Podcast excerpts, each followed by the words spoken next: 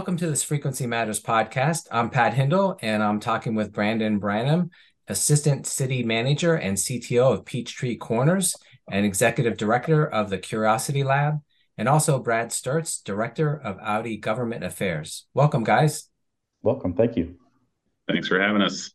So uh, I saw a big news item that Peachtree Corners and Audi of America, you know, are announcing a collaboration to advance cellular vehicle to everything or CV2X. And this is for practical deployment pathways as part of the city's Curiosity Lab ecosystem. I see that both Audi and Peachtree Corners are having this opportune time to uh, deploy CV2X applications, and this will allow vehicles to communicate with city owned streets, traffic signals, crosswalks, and other infrastructure, as well as the vulnerable road users. So it's a big safety issue here.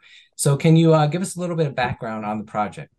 Yeah, I'll, I'll start with that one. Um, over the last few years, we've really been taking an initiative to do what we can from the city of Peachtree Corner side through the work with Curiosity Lab to to bring connected vehicles, you know, to public infrastructure to really start managing the opportunities around safety that connected vehicle applications can bring uh, to drivers and roadways and um, most important vulnerable road users so we started that initiative a few years ago originally with dsrc and then transitioned to cv2x as the fcc started to transition as well.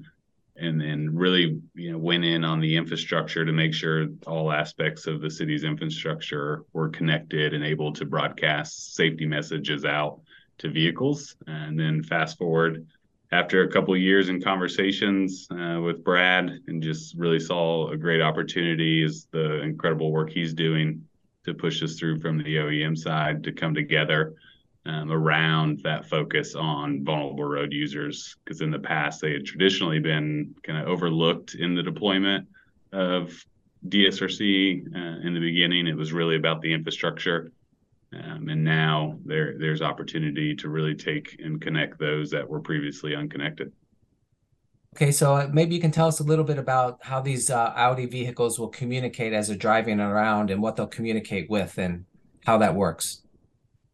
So I, I can uh, explain that a bit. So um, the cars will be equipped. They're they're not currently uh, equipped, and in fact, we're waiting for the Federal Communications Commission to finalize its work on all of the requirements around the safety spectrum in the 5.9 gigahertz spectrum.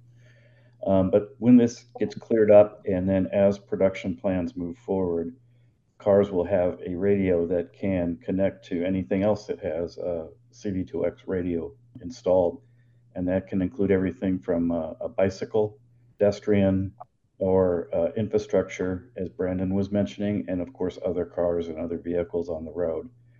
And um, we see this really, we're at a cusp of having true safety communications, but also a lot of uh, improved quality of life opportunities with this uh, ability of traffic to interact better with its environment. So maybe you can tell us a little bit about the device used, you know, for cyclists and pedestrians. What does that look like and how does it work? So I think that the nearest opportunity is a device for cyclists. It's about the size of a mobile phone um, that can transmit a signal of here I am and uh, see you, see me back and forth to the car 10 times a second and, you know, to the bicycle. And especially this is important in areas where there's very poor line of sight, either in you know places where there's tall buildings or other obstructions, or curvy roads and that kind of thing, to give the uh, motorist a sense that there is something ahead that you need to be prepared to uh, drive more cautiously with.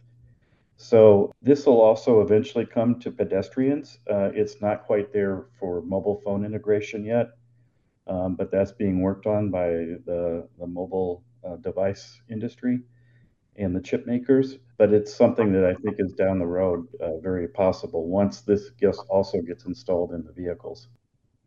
And so it will warn the vehicle that you know it's getting near, or how does that work? Is it automated, or is it just kind of a warning?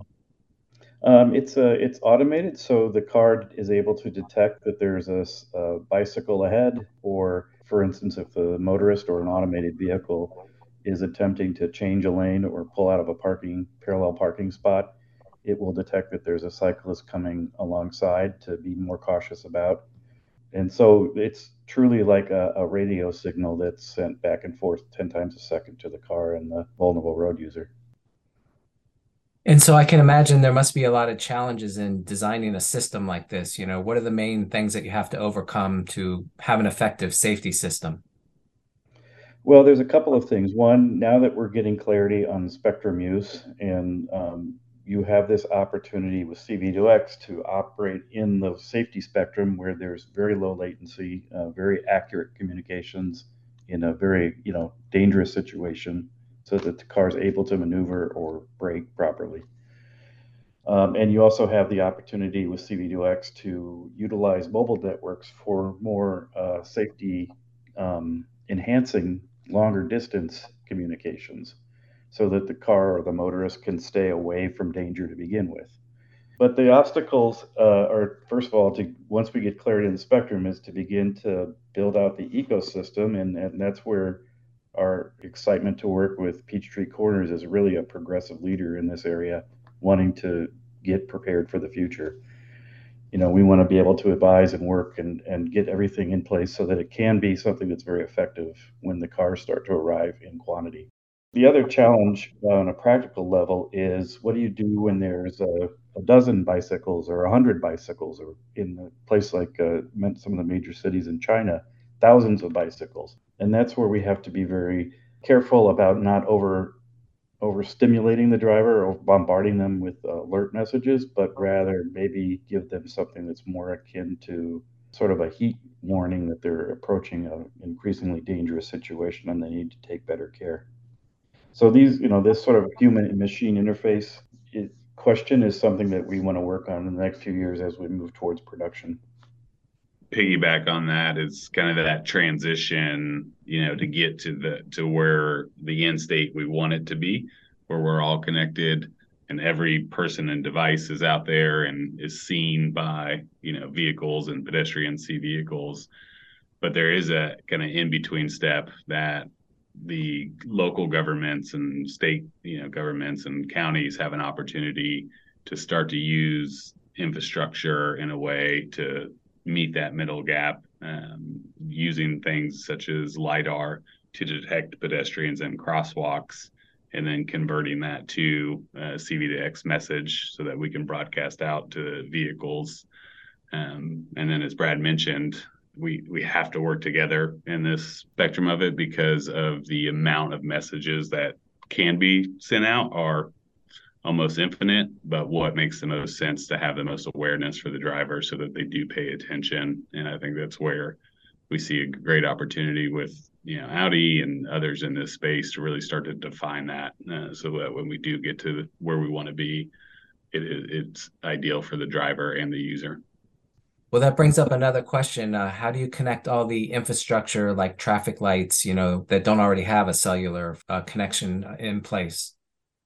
So that goes back to a little bit of what Brad was mentioning the two different types of communication where you do have that you know, millisecond with a roadside unit. So cities and other local government agencies can deploy roadside units on their infrastructure and that broadcasts out um, information of what's happening in the intersection, the phasing of the signal itself. Uh, so that is here. We, we can we can get those products today obviously still some to be some areas to be determined by uh, the rules in the bandwidth from the FCC, but that's how local government starts to implement connected vehicle technologies is through that roadside unit. Um, and then they can also start to implement some of the onboard units inside of their own fleet vehicles. Uh, we're seeing that here. Uh, Brad did a great project in Alpharetta with the school bus system and a connected vehicle because uh, people run school bus, you know, stop arms all the time. How do you start to prevent those types of things and also improve efficiency of school buses, giving them green lights so the bus schedule stays on time? Those are things that we can do today and build upon what's to be in the future. That's great. So maybe if you could just tell us a little bit more about the hardware and if there's any special software that's needed, you know, what is needed on the car or the bicycle or I understand on the person it would be part of the phone, which would be really uh, convenient. And is it applicable to other things like skateboarders or uh, other types of way that people are moving around? Well, I, will start uh, from our side, and then maybe Brandon can add from the infrastructure side. So it's literally a, a radio module.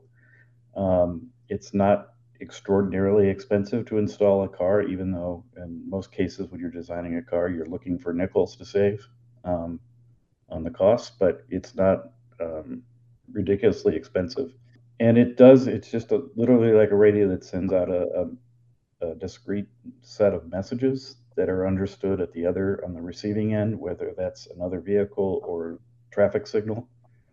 Um, I will note I helped co-author a, a, study or a report by ITS America that estimated to um, equip about 75% of the nation's signalized intersections. So in the ballpark of 220, 230,000 traffic signals. Total cost over 10 years to build that out would be about $7.5 billion.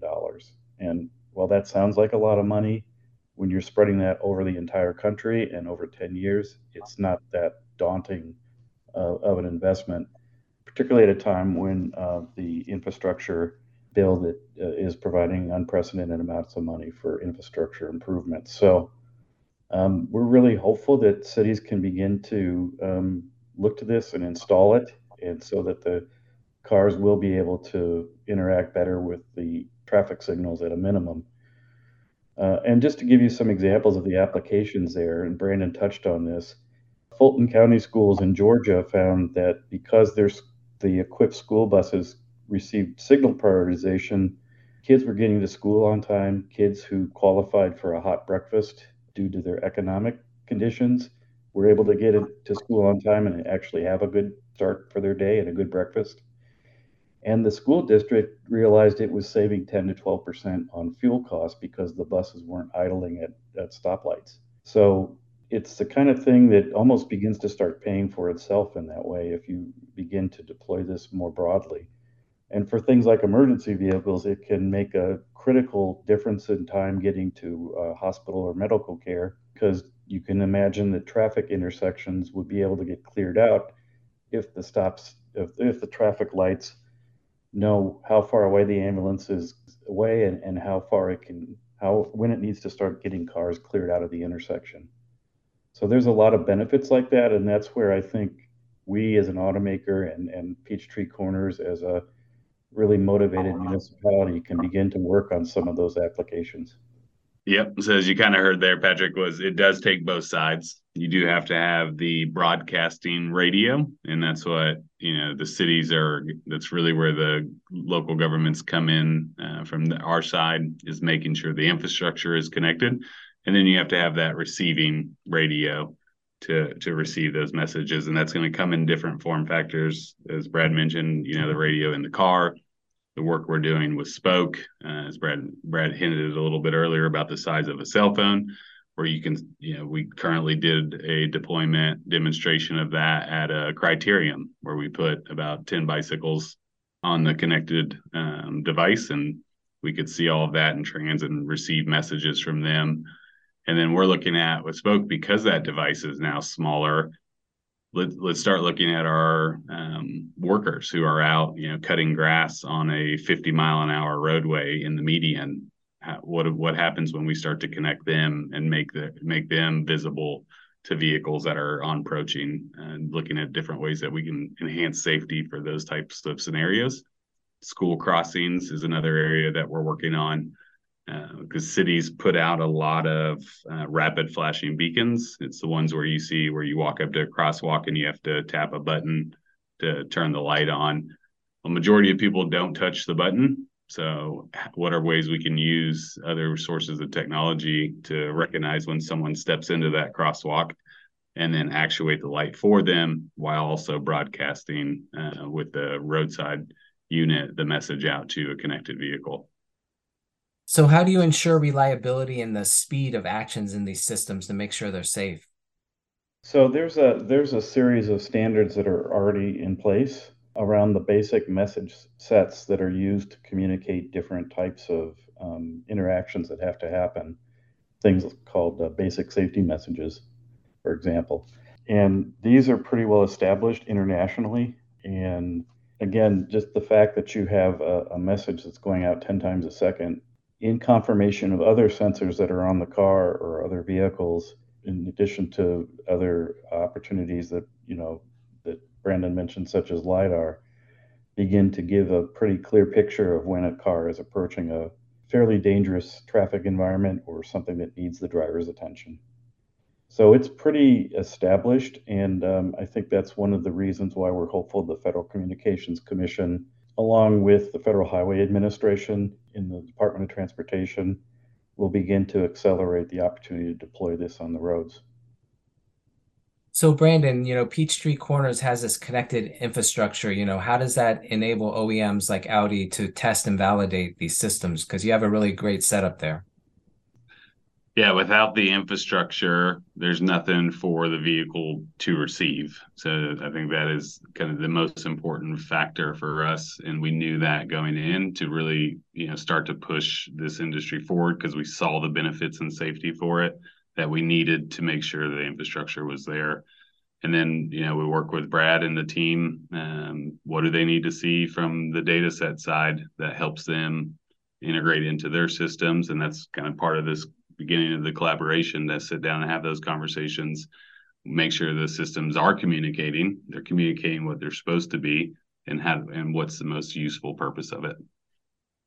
Yeah, and also from our side too, if I can add to that, um, it's really important to understand what's the safety priorities of an individual city or sometimes statewide might be. So, for example, some of the issues that might be necessary to solve in Peachtree Corners might be different in a city where they're more concerned about how much time should be allowed for people in wheelchairs to cross a street, for example, near a medical center um, things like that. And that's where I think the collaboration is is essential. So we both are able to look at the data and look at the individual problem that's trying to be solved and, and figure out how it works on both sides.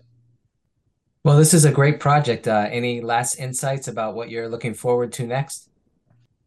I think just continuing, you know, to push the benefits of what the capabilities of CV2X to have uh, to ensure the safety of all of our road users uh, not just those in the vehicle, but those that are out enjoying the multi-use trails that we're building, the bicycle lanes that we're building. Our job's to protect them the best that we can, and this provides a great opportunity to do that. Yeah, and I would add this um, dynamic that we're talking about is something that's been envisioned since 1999, and I think, as I said at the beginning, we're at a real cusp of able to unleash this in very concrete ways and, and, and at scale across the country. What we're dealing with right now, since the FCC took away two thirds of the safety spectrum um, in 2020 and gave it to the Wi Fi industry, it's really not possible to launch 5G CV2X in the United States um, because there's only 30 megahertz left. And we estimate between 5G and automated vehicle uses that piggyback on 5G, you're going to need at least another 40 megahertz of spectrum somewhere. So what we're left with, de- you know, deploying here in the U.S., which actually coincides with how China is beginning to step into this area too, is uh, LTE-based CV2X uh, for the time being. Now, we believe both at Audi and with 5G Automotive Association and a number of cities like Peachtree Corners that it's important to show progress with what we can put on the road right away, and um, and then work with the FCC to unleash more spectrum as needed for these 5G uses in the not too distant future. But I just wanted to be clear that it's not 5G yet in the United States or, or even Canada, uh, but it's something that we look forward to continuing to show progress towards in the future. And so I'm looking forward to the learnings that we get from Peachtree Corners and being able to help inspire other municipalities, other state DOTs, and, and road operators to envision what's possible and begin the process of installing the equipment. Yeah, I realize this has been in the works for some time. We've been following this technology and it's forward to seeing what you guys uh, develop and come out within this project. So uh, thanks, uh, Brandon and Brad, for uh, talking with me today. I know I've learned a lot about this project, so I'll definitely uh, keep up to date on it. To our listeners, you can find more podcasts at podcasts.microwavejournal.com. Thanks for listening.